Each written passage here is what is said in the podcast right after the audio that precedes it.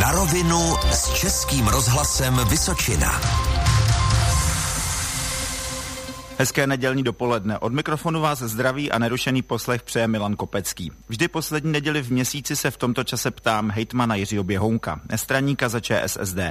Vítám vás v rozhlase. Já vás všechny zdravím v novém roce. Hezký den. A co během následujících patnácti minut probereme? Kromě jednoho aktuálního tématu se podíváme na nové jízdní řády, fungování veřejné dopravy a zastavíme se také na stavebním úřadě.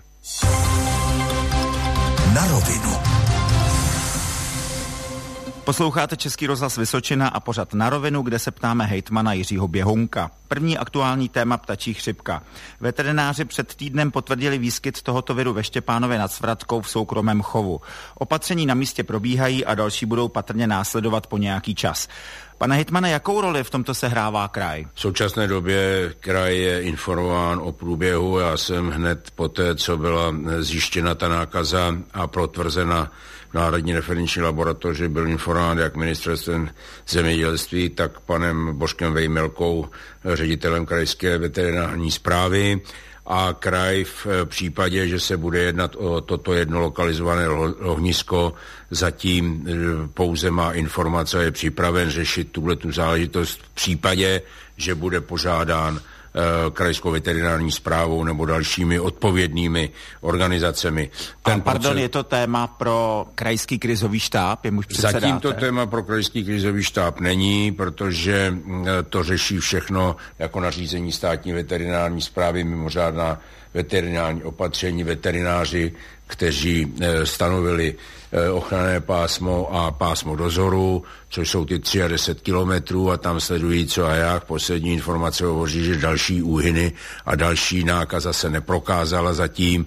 V případě, že by nastalo k situaci, došlo k rozšíření těch nákaz, tak pravděpodobně na základě komunikace s krajskou veterinární správou a dalšími institucemi se tomu začali věnovat. Od ptačí chřipky přejdeme k dalšímu avizovanému tématu, sice stavebním úřadům. Možná si říkáte, kolikrát za život se to každého jednotlivce na Vysočině týká, hned ale vysvětlíme. Zákonodárce chce změnit fungování stavebních úřadů. Původně to vypadalo, a to jste slyšeli v našem zpravodajství, že budou zrušeny stavební úřady v menších obcích a jejich agendu zastanou ty větší. Nakonec se tento scénář nekoná, koná se ale jiný. Stát chce zrušit krajská pracoviště, která řešila odvolací spory a zastávala další agendu. Vy jste se, pane hejtmane, ze své pozice na kraji i v asociaci krajů postavil radikálně proti. Než se ale zeptám proč, zkusme tu problematiku prosím stručně popsat. Jakou konkrétní agendu ten krajský stavební úřad zastává? Je jen rozhodujícím či smírčím orgánem v případě nějakých sporů? Vy jste to vlastně řekl, je to v podstatě odvolací orgán a řeší záležitosti, které jsou eventuálně sporné nebo v těch stavebních řízeních e, se protahují.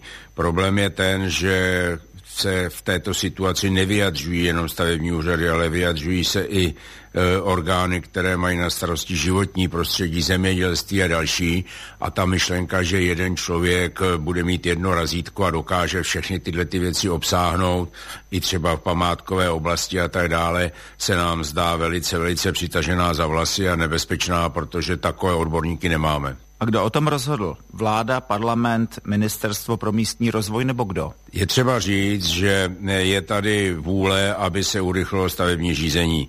Stavební řízení se může urychlit i způsobem elektronizace, to znamená, že nebudete muset obíhat třicet institucí, hasiče, policajty, plynaře, elektrikáře, vodaře a všechny další a přinášet razítko, že by si to mohli předávat. V tom zákoně, který ještě nebyl předán do legislativního procesu v plném rozsahu, to znamená nepřišel do sněmovny, ale je pořád diskutován. Samozřejmě je zvláštní, že k němu bylo uplatněno čtyři tisíce pět set zásadních připomínek, jak přiznala sama paní ministryně eh, Dostálová. A my nechceme ten zákon zbořit, ale my, nech, my chceme, aby nebyly dvě věci. První věc, aby krajské úřady nebyly o tuto instituci připraveny, a za druhé, aby nebyl tím pádem rozmontován model spojený, model výkonu samosprávy a státní správy, protože ten podíl tady je. A co proti tomu podniknete na půdě Poslanecké sněmovny? Nakonec jste i součástí vládní koalice. Předpokládám, že okolo toho bude diskuze, ale bude záležet na tom, jakým způsobem se pravděpodobně koalice domluví a jakým způsobem budou jednotlivé oblasti toho zákona potom rozebírány, diskutovány ve výborech. Myslím si, že to bude jeden z velmi zásadních zákonů, který možná bude mít velké množství diskuzních záležitostí jak ve výborech, tak potom na plénu. A ještě k té praktické části. Co by to znamenalo pro Vysočinu, kdyby to pracoviště v budově krajského úřadu bylo zrušeno? Převedení části agendy, teda pod stát, tím pádem by se zmenšil počet lidí, kteří v této oblasti jsou zaměstnáni a, jak říkám, rozbíjení modelu spojeného výkonu státní správy a samosprávy, na což je všechno ostatní nastaveno. Na rovinu. Na Českém rozhlase Vysočina se v pořadu Na rovinu ptáme hejtmana Jiřího Běhounka. Pojďme k dalšímu tématu, veřejná doprava Vysočiny. Projekt, který jste chystali roky, můžeme použít jiný název, integrovaný systém veřejné dopravy na Vysočině, kde mají spoje na sebe navazovat, a to bez ohledu, zda je to vlak nebo autobus. Nové jízdní řády jsou v platnosti asi šest týdnů. Jak to zatím hodnotíte? Zatím to hodnotím tak, že samozřejmě některé oblasti nebo někteří cestující, kteří byli na něco zvyklí, komentují a vyjadřují svoji nespokojenost. My jsme ale jasně řekli, že nám skončila desetiletá smlouva s Českými drahami. Abyste si to všichni uvědomili, naší povinností bylo vysoutěžit novou smlouvu. My jsme nešli cestou diverzifikace a nepustili jsme sem Arrivu, RegioJet a jiné další dopravní společnosti, které, jak se ukazuje, to zrovna zmáklé v jiných krajích nemají, ale dohodli jsme na základě podmínek, které byly, obsluhu Českými drahami. Je pravda, že došlo k navýšení a rozšíření jízdních řádů na železnici, ale druhá věc je, s tím souvisí autobusová doprava. Z toho důvodu samozřejmě chápu, že někde dochází k některým změnám, viz velmi diskutovaná dopravní část Dačice, Jemnice, Moravské Budějovice, Brno, což byla komerční provozovaná dálková linka přes tři kraje, kterou jsme platili my. Diskutujeme s oběma kraji, snažíme se najít řešení. Měli jsme tady setkání se starosty e, oblastí Dukovanska, Hrotovická, abychom zajistili dopravu na Ivančice a Brno, protože Jihomoravský kraj je zásadní názoru, že by hlavními dopravními cestami měly být vlaky. Takže všechny připomínky sbíráme, zatím jsem jich dostal já řádově asi deset, některé věcné, některé samozřejmě spíš emocionální, ale na všechny odpovídáme, všechny předávám odborným útvarům. Řekněme, že nastavení nových jízdních řádů a vysoutěžení dopravců byl ten krok A, zavedení jisté integrace veřejné dopravy, a kdy bude následovat další krok, řekněme krok B, třeba společná jízdenka pro různé dopravní prostředky. Dále mě napadá mobilní aplikace, která bude online hlídat časy odjezdů, příjezdů a bude třeba nabízet alternativní spoje v případě, že se jeden segment, třeba autobus, někde zdrží. Pokud se jedná o další postup, je připraveno výběrové řízení na to centrum, které by to mělo řídit. Jsou připraveny e, záležitosti týkající se jednotné jízdenky. Připravujeme podpisy s jednotlivými městy, abychom integrovali dopravu. Teď před podpisem je to z Třebíčí, abyste nemuseli přestupovat, abyste nemuseli kupovat nové jízdenky při přestupu a tak dále, a aby eventuálně i zastávky třeba uvnitř města mohly být používány třeba autobusovými dopravci. U té aplikace bychom se možná mohli zastavit. Uvažujete o něčem takovém, co třeba funguje v Jihlavě nebo v Třebíči? Já musím pořád opakovat to, co říkám, že to je vývoj, že to není k jednomu dní, že se všechno zavede.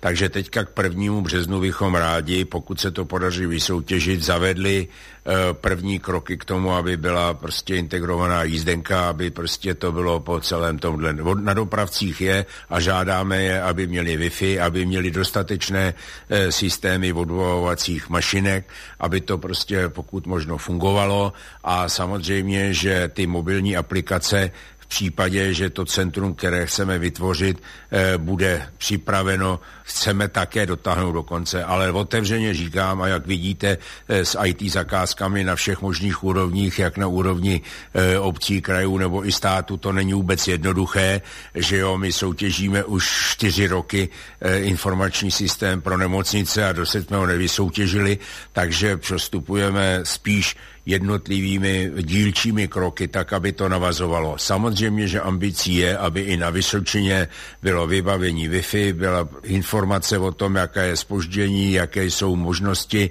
kde je jaká další návazná linka a tak dále.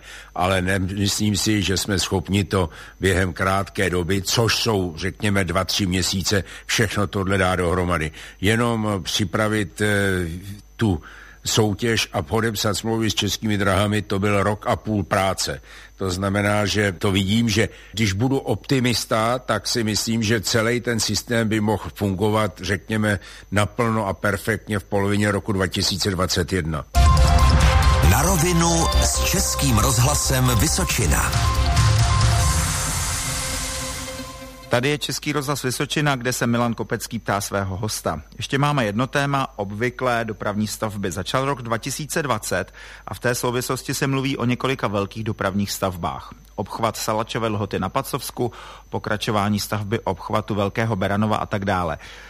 Začnete letos stavět obchvat Jihlavy, pane hejtmane? Po diskuzích, které jsme vedli, a věřím, že to obyvatelé kraje a všichni pochopí, se nám podařilo dá dohromady jihovýchodní obchvat Jihlavy. Uvědomte si, že ten náklad je devět set třicet pět milionů, což je téměř miliarda korun, což si myslím, že je velmi významná aktivita. Podařilo se nám z integrovaného regionálního operačního programu získat částku dvě stě devadesát milionů, na kterou jsme kývli, protože je to pořád lepší mít třetinu než nic z vlastních prostředků. A předpokládáme, že letos, pokud se podaří dokončit projektovou přípravu a všechny záležitosti, bude akce zahájena a měla by být dokončena do konce roku dva tisíce dvacet dva. Dále se mluví o dalších velkých dopravních stavbách, o Křížky, Velké Meziříčí, Rytířsko. V té záležitosti nejbližších horizontů Rytířsko zatím zařazeno nemáme. Máme zařazen obchvat Lukavce za tři sta dvacet jedna milionů, taky realizace dvacet až dvacet dva, Stáj z hoř, první stavba, dále Hrotovice-Dukovany, což je část, která už souvisí s atomkou. Samozřejmě připravujeme ještě obchvat Jaroměřic nad Drodkytnou, Moravských Budějovic a Velkého Meziříčí s tím, že se připravují projektové přípravy a hledá se financování. Některé ty stavby poměrně zásadní jsou v Národním investičním plánu, ale připraveny a v IROPu už jaksi zařazeny jsou ty stavby, o kterých jsem hovořil, dvě stě padesát dva Hrotovice-Dukovany, dvě stě dvacet osm Lukavec obchvat a dvě stě tři sta padesát tři Stáj z hoř. Takové bylo lednové na rovinu. Jeho záznam si poslechněte v našem audioarchivu na webu vysočina tečka rozhlas tečka cé zet nebo v aplikaci Můj rozhlas. Za odpovědi děkuji nestraníkovi za ČSSD hejtmanu Jiřímu Běhounkovi. Já vás všechny zdravím a děkuji za možnost vás v novém roce pozdravit a probrat tyto velmi zásadní otázky pro život kraje Vysočina. A naslyšenou za měsíc se těší také Milan Kopecký.